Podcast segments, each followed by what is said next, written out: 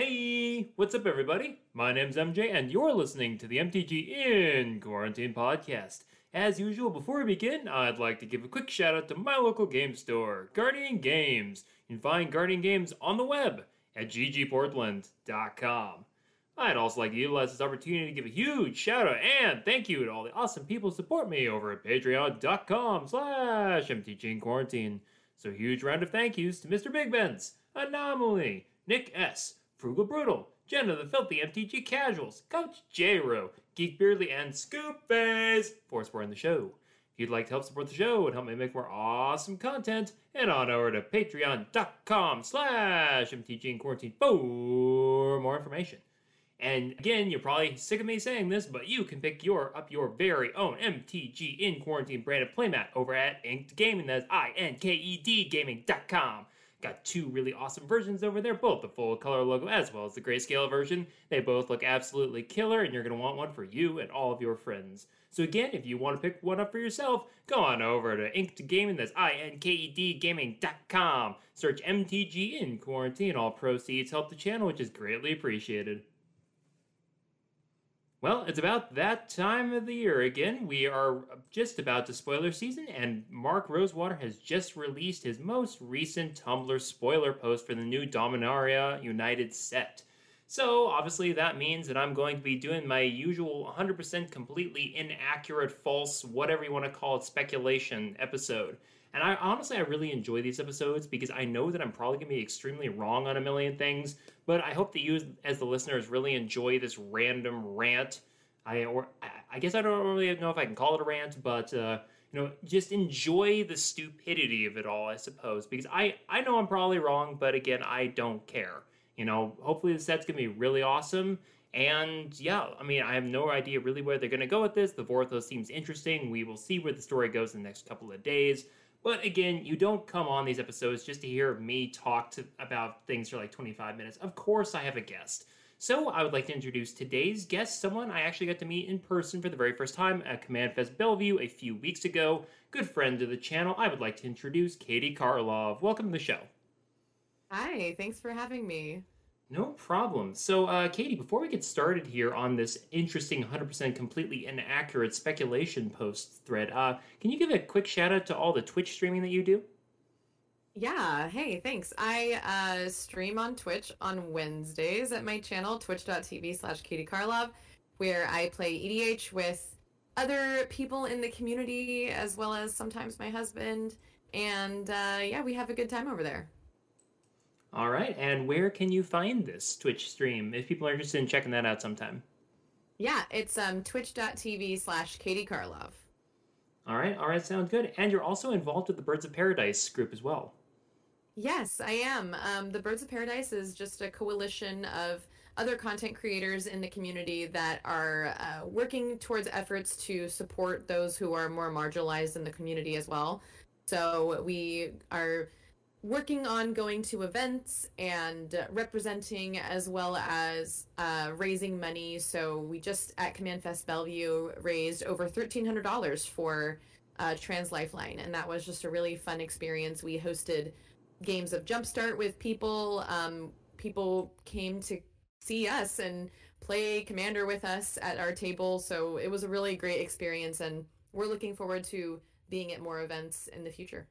Yeah, it was definitely awesome getting to meet all of you there at uh, Command Fest Bellevue, hanging out in the creator area and whatnot. And I, I gotta say, listeners, the Birds of Paradise had the greatest creator table you have ever seen at a Command Fest event. I mean, it had the the complete sparkle layout, the, the the tablecloth. I mean, that was the shiniest thing, honestly, that you've ever seen.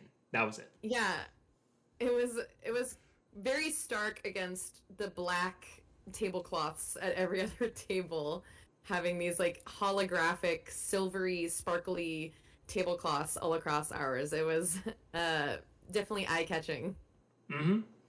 All right. So yeah, the the reason that we're here is to talk about this Mark Rosewater Dominaria United teaser. And basically, a quick rundown of how this works for the listeners out there. If you haven't heard this before, effectively, Katie and I are going to be picking out some of the highlights that are included in this Tumblr post and just talk for a few minutes, maybe speculate about what we'd like to see or what we think we might see out of some of these. Obviously, these are extremely vague in most uh, in most situations, and obviously, a lot of people have already talked about these. But again, they're not the MTG in Quarantine podcast. So honestly, I, would like to think that I am the most authoritative faker in this whole uh, in, in, this whole content game. So anyway, uh, yeah, to get us started here, Katie. Um, let's start with the first section about things you can expect from this set. What is one of the bullet points on here of like the first ten or so? uh, that you really want to talk about for a little bit? Oh gosh. Um, well, I think the Planeswalker reprint was really interesting. Um, and and honestly, I think the other one that really interested me was the character getting a card who hadn't previously had a card. Mm-hmm. Um, so I definitely like did a lot of research today reading about the story of Dominaria and and the characters that you see in those stories. And then I even read the news story highlights from Wizards that they've been posting. Is it every day or is it every week? I mean, they they've been posting every a, a new story piece every day since for the last week or so, I think. Yeah.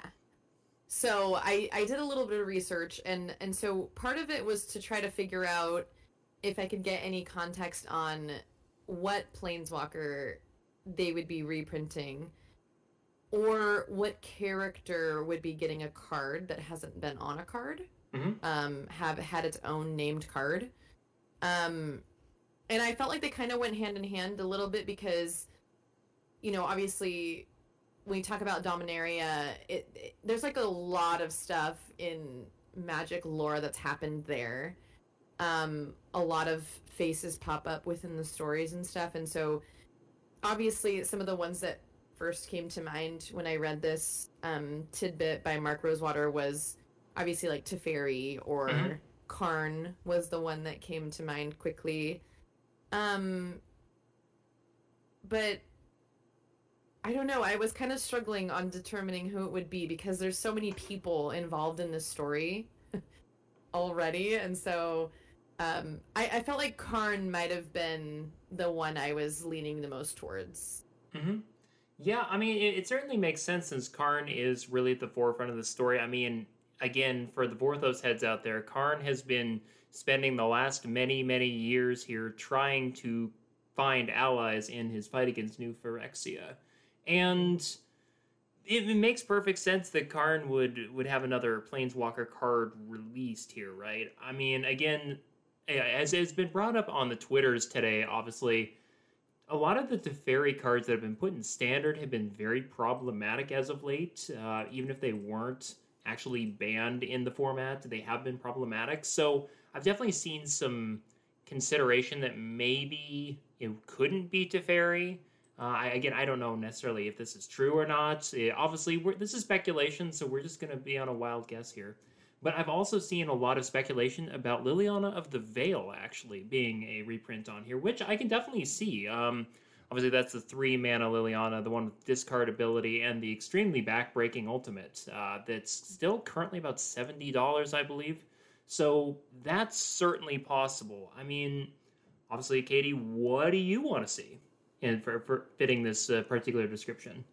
Well, the the thing that kind of um, I'm excited about in Magic right now is learning about the lore. Um, I'm reading the Brothers War right now um, to kind of get myself ready for uh, the Brothers War set that's coming out later this year. Um, but what what it means is, is that I'm intrigued by Karn as a character in the stories because he's created right by mm-hmm. am i crazy i'm i'm literally reading the book right now he's created by one of the brothers correct? Yes yeah urza yes. does create him yes. Urza that's who i wanted to say. I sound like an idiot. Um no it's totally fine. I mean honestly i haven't even read the old books. I'm just kind of i'm probably going off of less lore than you are in some of these cases so don't worry about it.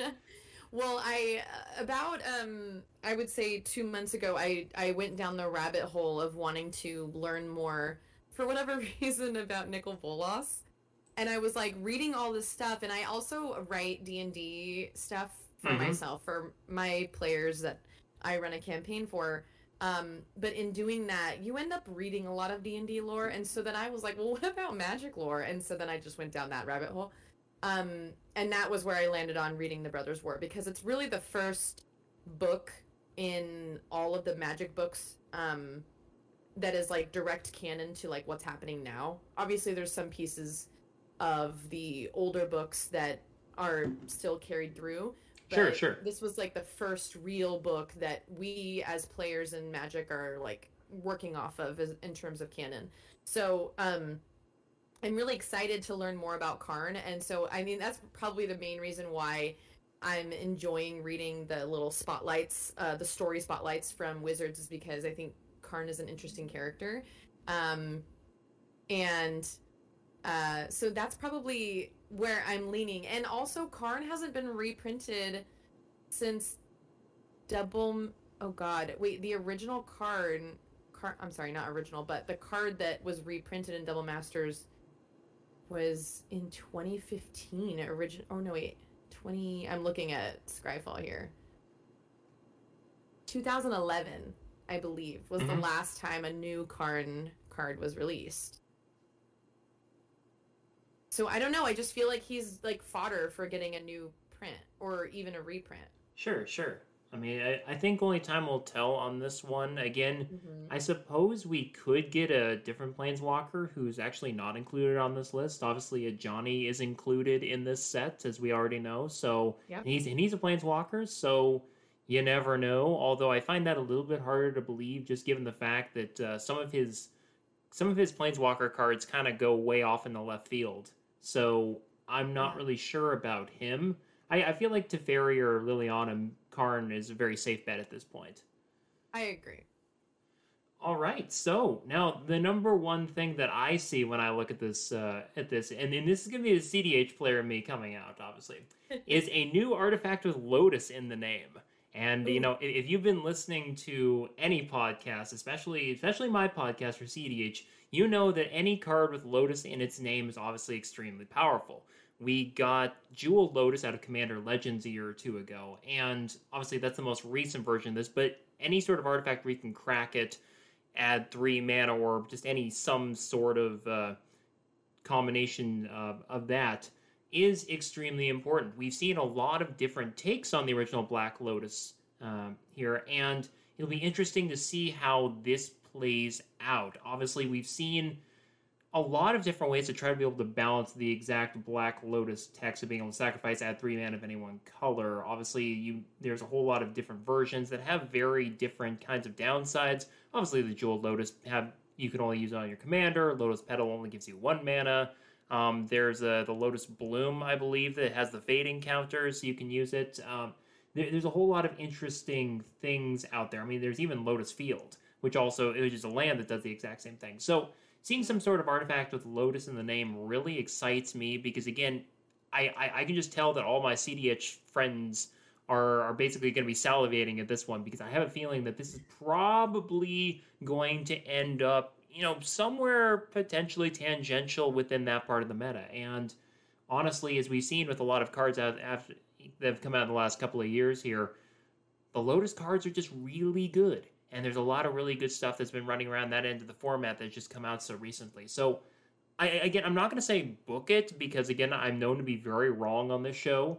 But I I would like to think that something with Lotus in the name will probably, unless it has just an extremely ridiculous downside, will probably end up being quite playable at the highest pinnacle of our format. Yeah, I was also excited by the Lotus because I feel like I'm always chasing cards that have Lotus in it just because of that like name recognition of you know Black Lotus is like one of the most infamous magic cards, right? So um If not the most, honestly.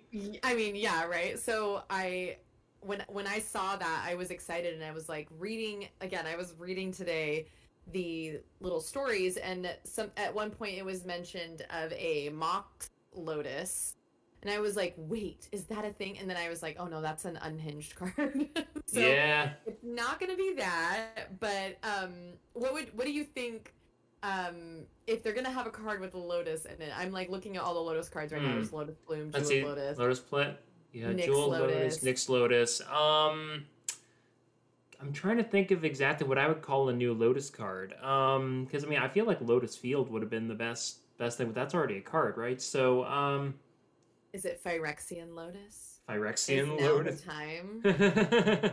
Phyrexian Lotus, uh, sacrifice uh, and pay two life to add one mana or two mana of any color to your mana pool. Right. Costs one, I, I, or maybe co- well, could you have a Phyrexian colorless mana? I guess you could. I guess you could, right? Because you could just pay colorless. But what if it makes cards in your hand use Phyrexian instead of the colored mana value? You know what I Hmm, mean? Like I- you sacrifice it, and then cards in your hand have that. Oh, so so kind of the the little K'rrik son of Yawgmoth trick where you can kind of Mhm. cast everything. You can cast your spells utilizing your life total as a resource. That temporarily. yeah, that that'd be that'd be pretty cool actually. I mean, I I mean, feel like that would be really good in CEDH. oh, I, I mean, I seriously, anything with Phy- Phyrexian mana on is busted already. So I mean, I I feel like we're probably opening up the Pandora's box here. But again, that's the fun thing about speculation, right? Is yeah. um, otherwise, I mean, just Lotus. Uh, I mean, we even have Lotus Cobra, really. So, I mean, there's so many things you can do with this. But yeah, I really like your idea there, Katie. The, the concept of a Phyrexianized completed Lotus would actually be really cool. If yeah, if nothing else, it would at least fit in with the flavor of this set. So yeah, that that'd be really Yeah. cool. I think that's what's cool about Lotus cards too is that it's kind of like common knowledge that they're kind of broken and that they're really good. So it wouldn't be like out of the scope of a Lotus card to have something crazy, like some crazy ability like that. Unless it has banding, I don't know. But all right, so uh, yeah, now that we've talked about the Lotus there, Katie, what's another uh, point here that you'd like to to bring up and try to speculate on? Well, I mean, again, I kind of going back to my original one is the character who gets a card Mhm. that hasn't been on a card.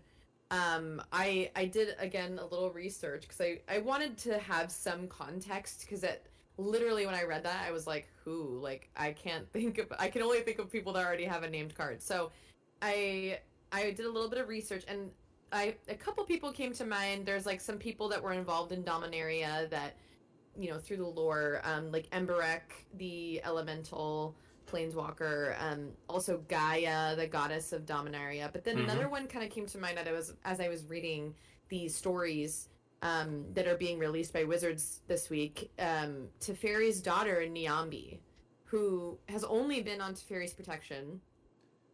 She Um, actually has a card. She is a legendary creature already. Yes, Wait, am I dumb? No, Oh. no. Of course you're not dumb. I'm just saying is that Niambi actually does have a card. She Um, does. You're right. I just didn't Google it enough.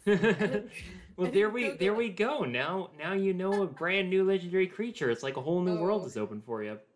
I, you know what it is? I knew I I've seen this card before. Mhm. I just did not know that it was Teferi's daughter. Yeah, it's it, it's a little hard to tell uh, at Yeah. first because I actually I, there are two versions of the Niambi card. There's the one that came in the Steam Speaker. Planeswalker deck that can fetch up to Fairy uh, to Fairy Planeswalker, and then there's the Esteemed Speaker, which has some weird bounce house ability and some discard with legendary matters and stuff.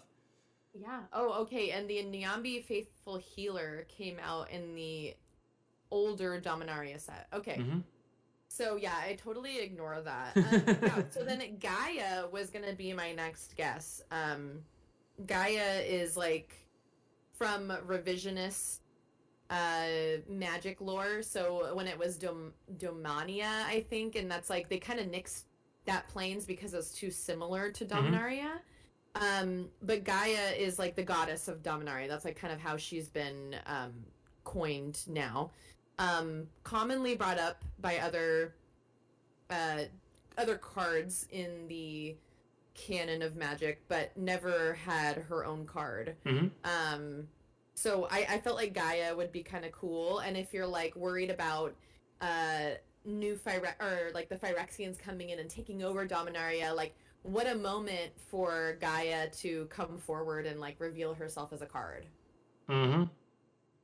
Yeah, that definitely makes sense, especially since it would end up being a really strong green card, probably. So we'll, we'll see. We shall see. All right.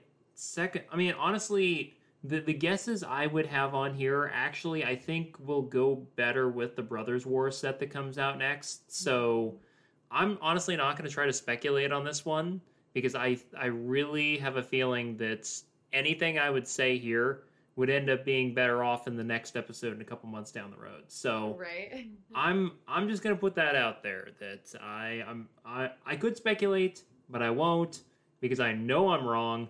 But maybe I'm just ahead of the time. Maybe I'm just biding my time until I'm actually correct on one of these. So so we'll see.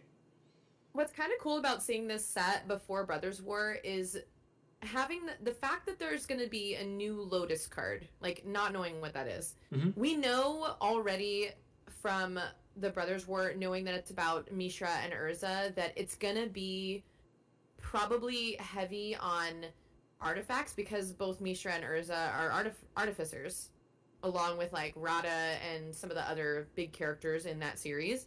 So knowing that there's going to be some cool artifacts coming out in this set is is really intriguing for me. Um we'll just I'm excited to see like what we get. Yeah. Yeah. Speaking of more of Orthos things, um, the the point here where three original Weatherlight crew members are in the set, um, we did just get graced with the Squee side story that Dan Sheehan of the Commander Sphere wrote, and that got posted today, actually, as of the day we are talking about this. And so, yeah, Squee would be one of them that shows up. Obviously, he was kind of the, the, the comic relief throughout the story, as far as I know. And that would leave two more crew members in the set. Um, obviously, I'm, I'm not going to go into super spoilers, but I think one of them has already been revealed in the, in the main storyline. And actually, yes, one of them has already been revealed in the main storyline. Again, I'm not going to give any spoilers here in case you're interested in there. I'm only mentioning the Squee episode because it, it was a side story, so I think that's fair game. Um, but as far as the last crew member in the set, I mean, it'd be there are a lot of really interesting p- potential characters here. Some of them, as far as I've read back in the lore, some of them died during the Weatherlight saga that was occurring between about 96 and 2000, 2001 or so. It was Um, a surprising amount of them that died. Yeah. So I mean, it, it'll be interesting to see who shows up. But I mean, I wanna, I wanna feel like if we just had a Sisay card a couple of years ago, but I just Mhm. kind of have a feeling that uh, if nothing else, she could show up as kind of a memorialized card um, Yeah. in some shape or form. I don't know. Uh, but what I would really like to see, honestly, since we're since we're talking about the Weatherlight here, it'd be really cool. And, and again, I'm probably wrong on this one, but it'd be really cool to see another Gerrard Capashen card, actually, because we Oh, yes. were we were graced with a Gerrard uh, Weatherlight Savior, I believe, in C19, the the Boros version of Gerrard that allows you you to exile him to return all your stuff to the battlefield that got destroyed. And it just makes me wonder that although he did die in the lore, maybe there's some way that he comes back. I don't know. I'm my, I, feel like my money's still on Sisay for this one, but if I want to do a stretch pick, uh, Gerrard would actually be really cool to see. Yeah, I think um there's you know, I wanted to look up who all was involved with the Weatherlight um ship and one that really surprised me was Multani who I again, I'm like thinking of cards as like, oh, I use this card in this deck and that's why I know it. But like I was like Multani was the Weatherlight? Mm-hmm. like i just i i felt like that was really surprising to me and then Jhoira is like the first one that came to mind for me because it's Jhoira weatherlight um wait what is her card um anyway yeah uh so those were the kind of ones that i had thought of when i was looking at this list. Um i i think you're probably right. Captain Sisay is probably the one that makes the most sense because not only that, but like later on this list, uh, Mark Rosewater mentions cards that care about legendaries, Mm-hmm. And Captain Sisay famously does. So Yep. Yeah. Plus, uh, Sisei actually was mentioned by name in the Squee's side story. So if you haven't had a chance to check that out, you should definitely go on over to the mothership and check that story out. So I mean, I, I think that's the reason why I bring uh, Sisay up here is she was already name dropped in the side story, and we've seen weirder things happen. I mean, like with the the Kiki Jiki flip side card from Neon Dynasty Kamigawa that came out earlier in the year, is that there's no way Kiki Jiki's still alive, but still ends up on a card. So I, am just wondering if on one of these interesting sagas or something, Sisay just gets her own card again even though yeah. the last one was kind of a weird memorialized card out of a Masters set. So we'll see. Yeah, I don't think it would be the first time that Wizards has made a card for a character posthumously, like after a character's already died in the lore previously. Mm-hmm. So, yeah, I think that's a, a, safe bet. I mean, it's exactly what happened with the the new Gerrard. Honestly, mm-hmm. is that you know here he gets a brand new card for the first time in X number of years out of a commander product. So yeah, I, there, there's definitely room for that sort of uh, ingenuity on Wizards' part. And again, it doesn't. It could also set up a again woo woo time travel uh, plot point too. So we don't know. But anyway, I'm I'm I'm gonna kind of get off my high horse here. Uh, Katie, what's the third one just on this whole list here that's really interesting? Um, Okay, so the one that has been boggling me, and I still haven't thought of a good answer, is the evergreen counter, the mm-hmm. new evergreen counter. I was trying to like rack my brain on what could possibly be added to the list, and the only thing that came up for me was one affinity. Okay. Um, like think affinity for artifacts, affinity affinity for tokens. Although the problem is is that it's already sort of been used as a as like a keyword. Mm-hmm. So I like I kind of couldn't quite make it work in my head. And then the other one was completed, which again we're talking about Phyrexia. There's there's an invasion happening mm-hmm. in Dominaria. So the that was one that I felt like you know. It, this is maybe a tiny bit spoilery, but in the story spotlight, we're only on chapter two of what's been revealed. Um, there's a concern that people are being, um, like, influenced by Phyrexians without knowing that they are, and uh, and then eventually being completed, kind of against their will. So the the thing that came to me, I was like, well, we're really leaning heavy on characters becoming completed in like that Phyrexian mentality through the last couple sets. So it would be interesting to see that become a keyword. I don't know what that would mean for the card, but that was just kind of the first thing that came to mind. Really, the only thing I could make sense in my head. Yeah. Yeah. I, I wonder what a Phyrexianized counter would be.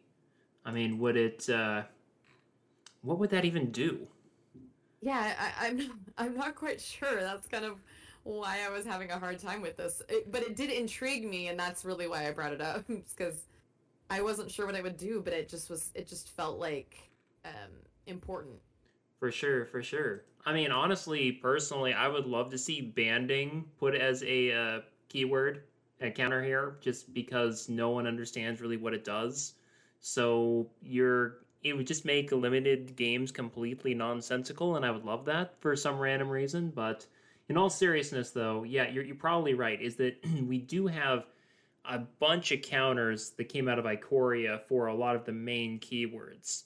And I, I really like your idea of kind of a Phyrexian counter. That would be definitely something interesting, especially given the themes of the set. Otherwise, um, I'm trying to rack my brain here for a thought of a uh, another counter. I'm I'm really not. I'm really I'm drawing a dud here, but yeah, yeah that that seems like a really good idea for for some sort of counter. Very flavorful. Just not quite sure exactly what it would do. I guess. Uh, I guess gives it some sort of weird mono black kind of power. It's like it gets a power boost at a cost. You know, the very typical mono black power at all cost kind of mantra maybe you know, would do something like that. I don't know.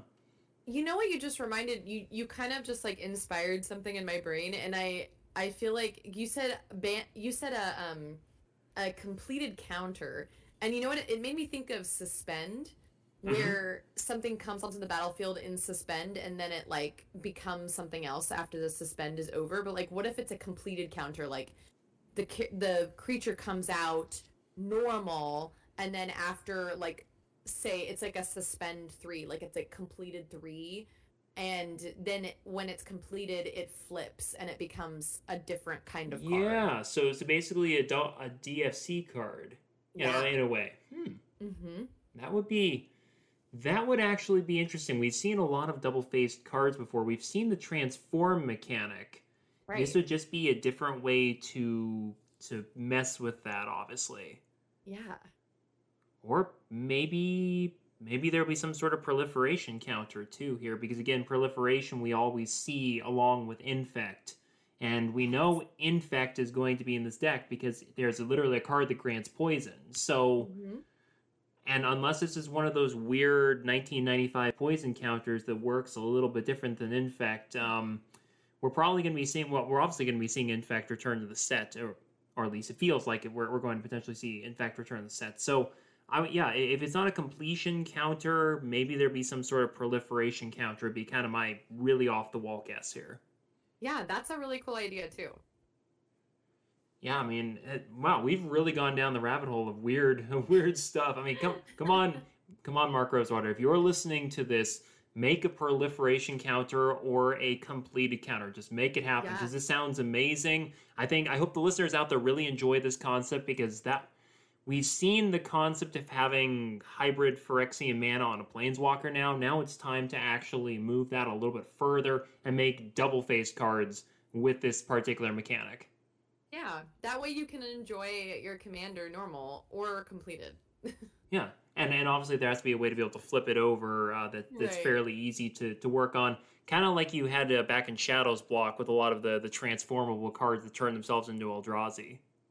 Yes, exactly. All right, so I'm gonna move down to the rules text to be showing up on cards here. What is interesting? Well, I mean, I I know that again, this sounds very CEDH playable, so I'm gonna go for the low hanging fruit here. Exile each non land permanent with mana value two or less. This is kind of the culling ritual of everything, except it's exiling everything instead of destroying it. Yep. So, and again, what usually has a really low mana value? Artifacts. So it makes me wonder. Actually, now that I think about it, uh, Katie, again, tell me if, if this sounds crazy, but do you think this could possibly be the the Silex being detonated at the end of the story, where it's exiling literally every artifact? Oh gosh, you know I didn't even think of that until you said it, but y- yes. Oh, yes. I I'm I'm in with this. I think this sounds very plausible to me. Yeah, I mean, I I know that, or it feels like we're going to be getting some sort of weird time skip to the past with Brothers War. That's the only way this makes sense is that there's going to be a jump to the past, and then obviously trying to, you know, the whole butterfly effect and all that. Uh, Obviously, I'm Mhm. going off way off into the Brothers War, but again, I did mention this in my episode with Love Dev a long time ago before we came into the year. As soon as this got revealed, so I've been talking about this for a year now, really. So and it, it- it's not cheating. I get my one per episode, right? Anyway, but I think it'd be really cool to see this because also, if I recall correctly, um, let's see, it was was it no, it wasn't Karn's Temporal Sundering, but Urza's Ruinous Blast does something similar to this. This it was a card out of oh man, I guess was out of the most recent Dominaria set that exiles everything but legendary permanents on the battlefield, legendary non-land permanents. I feel like Um, this could be exile all non-land permanents that aren't legendary. Yeah. So I, I feel like maybe this could be something similar to that. Obviously, Urza's Ruinous Blast just literally leveled everything. But I feel like, and the reason I'm coming up with this is that if Karn is trying to destroy the Phyrexians, and the Phyrexians have typically been, you know, artifact heavy, that's really all they are, Mhm. it makes me feel like anything with mana value two or less, you're going to be seeing a lot of very small Phyrexian creatures that fit under this tab and a lot of artifacts. So I just feel like flavor wise, this works. From a gameplay perspective, it's really going to depend on what colors this card is in. Um, but it could, if if this really shakes out, this could be something that is extremely CEDH playable, potentially even more so than Culling Ritual. We'll see. Yeah, totally agree. Because again, that exile is ridiculous. It's not just destroying; it is literally exiling everything. And I would love to think that this has something to do with Karn uh, detonating the Silex to, mm-hmm. you know, try to destroy the Phyrexians, and instead doing some weird Back to the Future time jump that ends up going to the next set, where all of a sudden now he has to go back to 1885 and rescue, uh, rescue a, a distant relative yeah, it's funny that you say that too because um, for anybody who's reading the books, again, this may be a little bit of a spoiler, but the in the books, Karn does go back in time. So uh, I'm not gonna say why, but like he he goes back in time after this kind of situation. So um, that totally fits into I hope the canon that they're trying to build within the cards as well. Hmm. Yeah, it, it would be honestly fun to to see that sort of thing, especially since we know Karn knows where the Silex is, and yeah. everyone else is trying to find it. So it just would seem perfect that this would go in there. But again, I'm I'm rambling a little bit. Uh, let's let's keep things going. So uh, let's go on to the next thing from the uh, rules text section. Yeah. Um. So I, I mean, I really grabbed onto, and we've kind of already talked about this a little bit, but um, as long as enchanted creature is a legendary, mm-hmm. um, which, uh, I think really just plays into the kind of legendary um, theme that we're probably going to see from this set. Um, again, Dominaria like includes a lot of like main staple characters from Magic that everybody kind of recognizes. Mm-hmm. There's a lot going on with those people, and so we're probably going to see a lot of those people in the set. Um, and that's probably why we're going to see a lot of legendaries. So it'll be interesting to see um, what we're going to add to these already legendary creatures. Um, I mean, I, the one note that I had about this was that um, not only does Captain Sisay, the card, care about how many legendaries there are, but also uh, Mox Amber was printed in the Dominaria set, and that's mm-hmm. you can tap it for for however many legendaries you have. So um, I thought that was really interesting. Again, just kind of like building on top of like what we think we're going to see in this set. And so that was kind of an interesting note for me just right off the top.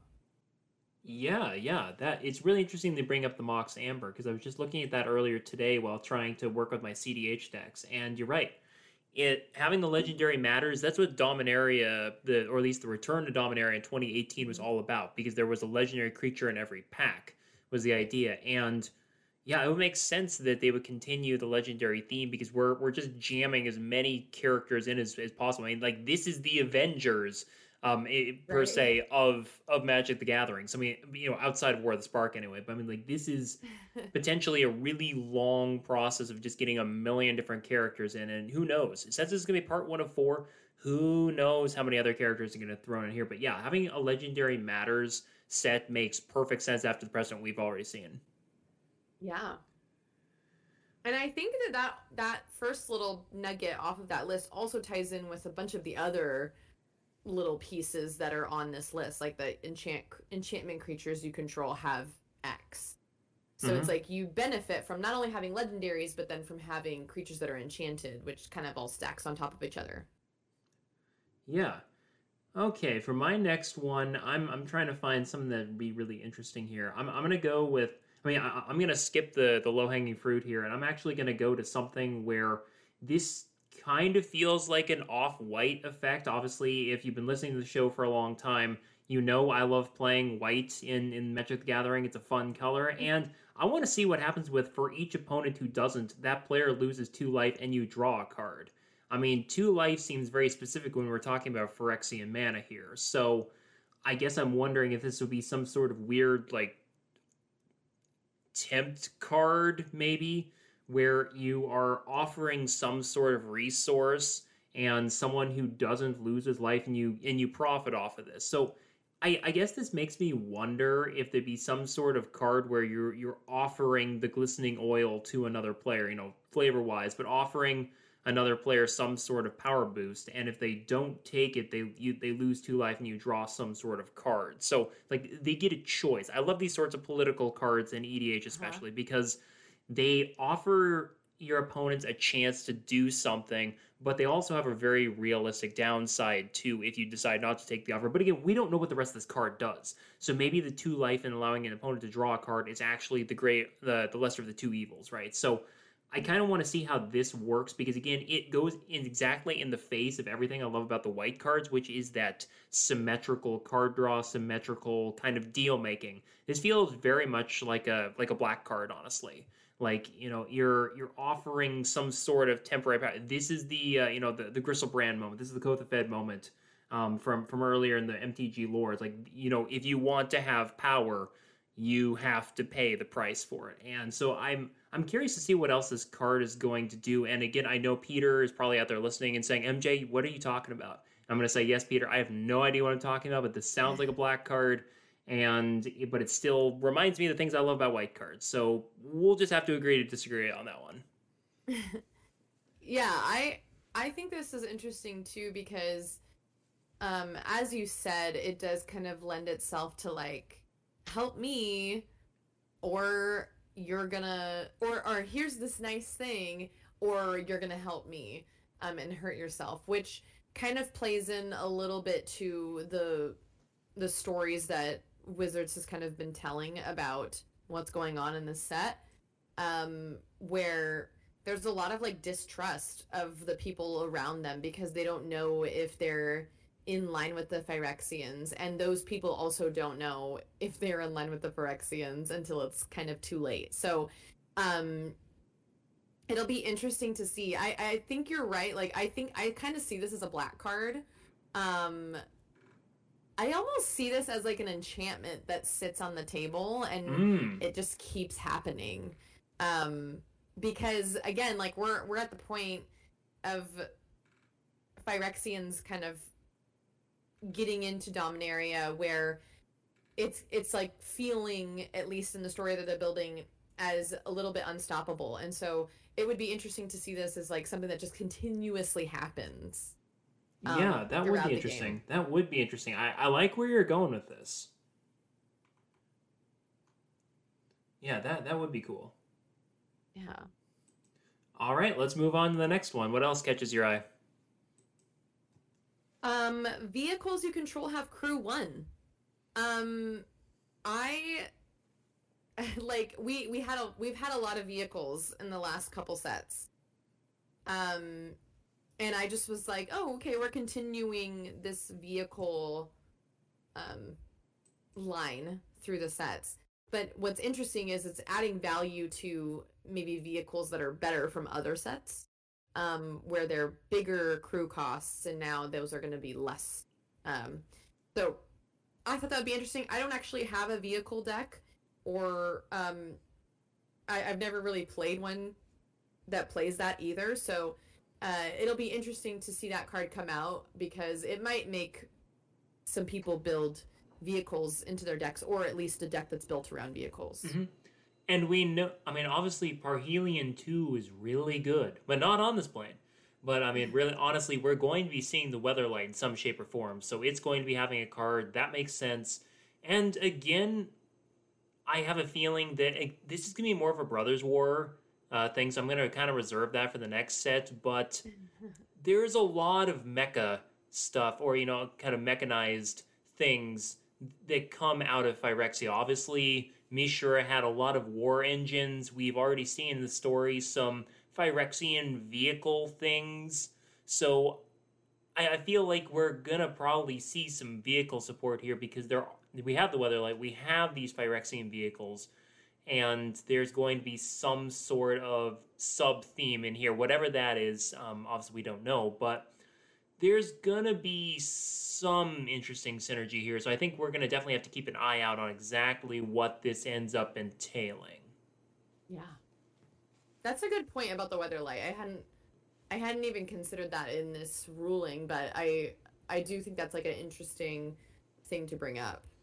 Oh, it definitely is. I mean, I think the Weatherlight's extremely important. It's in, in all the, Yeah. the, the marketing materials. So, yeah. Let's see. Cool. The, the last one I'm gonna do the rules text on is pay any amount of mana. This, you know, this is this is a join forces mechanic. I'm I'm not gonna yeah. lie. You you see like Alliance of Arms, which is a white card that allows everybody to create a whole bunch of tokens.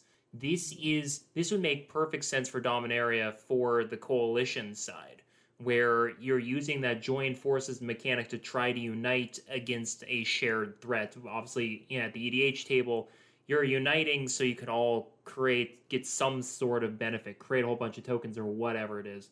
But yeah, the, from the Vorthos perspective, this just makes perfect sense as uniting everybody against Phyrexia. So again, I'm, I'm not going to really speculate on what this is because it could literally there could be a cycle of these cards, honestly. So mm-hmm. I have no idea exactly what this would entail, but I just have a feeling that that's the exact mechanic that this is going towards.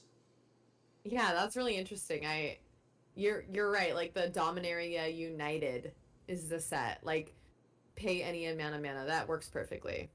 Mm-hmm.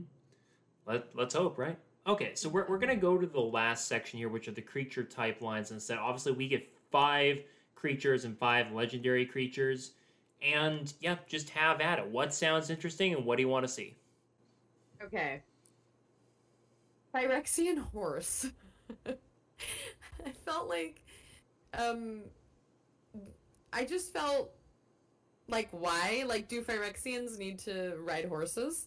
That was my first thought. And then my second thought was, well, okay, we're we're talking about uh, a place where Phyrexians are attempting to take over, um, and so it kind of makes sense in that sense.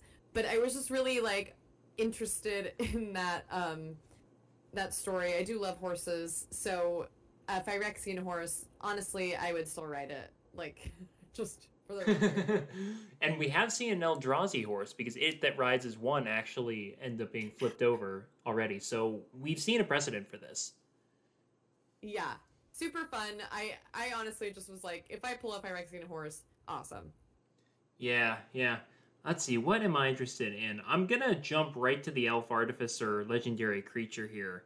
Um, obviously, since Artificer is now a the actual subtype, in Magic. I feel like this could go in many different ways. Um, because now that Phyrexian is actually considered to be a creature type in its own right, I'm just curious to know would this technically mean that this character, since since there's a lot of artifacts with as we've talked about already, would this character potentially be a sleeper agent? Or would this be someone who we potentially haven't seen working with the coalition? I'm curious to see how an artificer fits into all of this.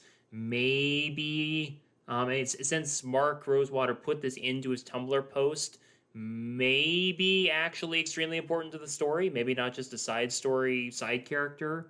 Um, hopefully, someone helping Karn through some sort of issue. I don't know. There's a lot of a lot of stories that have yet to be told. So there, it, will be interesting to see this because that Phyrexian creature type is not already tacked on there. But again, that doesn't mean that it's not going to be. I just think it's a little bit harder to to get these to not pass muster when they don't have the Phyrexian creature type if they're going to go that way. So just a, in, something I want to kind of keep an eye on, especially after the most recent story post from yesterday, I believe. Yeah, I mean, artificers in this set are are just interesting because again, we're leading up to a set that's gonna have a lot of artifacts, most likely, just because we know that the main characters of the story are artificers. So it's interesting to see an elf artificer as a legendary creature because it's like it's almost making you wonder: Are we gonna learn more about this character in the next set as well? Mm-hmm. And again, since we know that all the elves live in Yavimaya, um, there are certainly options. Although this may have already been revealed in the story, I don't know. So it, it's possible, and again, I'm not going to give it many spoilers here, but it's very possible that this character has already been revealed. So I don't know. We will yeah. find out. I don't think so. I mean, just in the reading the two stories that have come out, I did not notice. Maybe I missed it, but I didn't notice it. Um, I, I've read all four stories that have been included on on the mothership, oh, okay. and and there is a potential candidate for this one. So oh, we'll see. Okay. Cool. All right. Any any other ones that really catch your eye before we wrap up for today? Um, I mean the elemental demon. Um, mostly because earlier I had mentioned Emberek as a character who Mhm. may get a card. Um, Emberek uh, was involved in. Um, oh shoot! Now I'm completely blank- blanking on this, but um, they were involved with some. Oh, they were actually involved with um, a Silex, which Mm-hmm. m- may be notable to Dominaria. Um, and they helped take Embereth. Um, I'm sorry, Emberek uh, took down a demon. So I don't know if that's relevant, but um, it, it just kind of you know some of like little pieces kind of clicked together for me in terms of things that we've seen uh, already kind of coming to fruition in the set, and then some characters that are notably left off um, of having cards. So that was just where I went with that one. Yeah, yeah, definitely. That that sounds like a really very plausible theory here. Hopefully, we'll be right on some of these. The last one I'm going to bring up again. I want to mention the Lhurgoyf that's going to be here because again, we can't have enough Lhurgoyfs just because of the the fun little lore. But honestly, Frog Beast, legendary creature. Let's have it be like the long lost sibling to the Gitrog monster. Call it like the Bitrate monster or something. Book it. We're gonna see this in Dominaria. The Gitrog monster version two. Book it. Ac- actually, yeah. not not really, but um, I'm. It, it it actually does kind of remind me of uh, Logan so Seraph Six's favorite card, Leery Fogbeast. That'd be kind of hilarious if it just randomly became a legendary creature. So Yeah. fun, fun things. Uh, yeah, so again, Dominaria United, we're going to start seeing that uh, previews on August 18th. The set will come out a few weeks later. It's going to be really awesome. Hopefully, the story will keep us on our toes. And yeah, there's a lot of cool stuff going on. It's going to be part one of four. Who knows what's actually going to stick and what's not going to stick? But you know what? We speculated. We're doing all we can, and that's why you're here. So if you're still out there listening, thank you so much for listening. And yeah, Katie, thank you so much for taking the time to hang out with me today. It's been awesome having you, and I, I really appreciate it. Yeah, thank you so much for having me. This was super fun. I again like I'm a little bit of a lore nerd about stuff, so I like to like delve in and, and learn as much as I can. So this was like a fun exercise to like jump in and, and learn a little bit more about the set and uh, and now I'm like I feel like I'm gonna be more excited for the cards that I pull um, from this set because of that that I know a little bit more about it. Yep, yep. And again, if people are interested in checking out your Twitch stream or the Birds of Paradise, where can they find those? Yeah, so you can follow me on everything at um, Katie Karlov. I am on Twitch at twitch.tv slash Katie Karlov. And you can follow the Birds of Paradise on Twitter at BirdsMTG. And um, we have a link tree there that links you to everybody who's involved with the birds. Um, and you can see updates of what events we'll be at uh, there as well. All right, sounds good. And if you're interested in checking out any of the previous me- episodes that I've mentioned, or just any of the episodes in the MTG in Quarantine Lexicon, you can find those on the usual podcast outlets. There's your Googles, Apple, Spotify, Player FM, Rocket Cast, Pocket Cast, Overcast, Podcast Addict, a million others. I never remember all of them. But hey, if it's a major podcast outlet, you, pro- you probably found the right place. And you can find me on Twitter at, at MTG in Quarantine. I'd like to utilize this opportunity again to give another huge shout out and thank you to all the awesome people who support me over at patreon.com slash quarantine. So another huge round of thank yous to Mr. Big Bens, Anomaly, Nick S., Frugal Brutal, Jen of the Filthy MTG Casuals, Coach J-Ro, Geek Beardly, and Scoop Fizz for supporting the show. If you'd like to help support the show and help me make more awesome content, head on over to patreon.com slash quarantine for more information. And I hope you enjoyed listening to this episode of the MTG in Quarantine podcast. My name's MJ. Have a great rest of your day, everybody.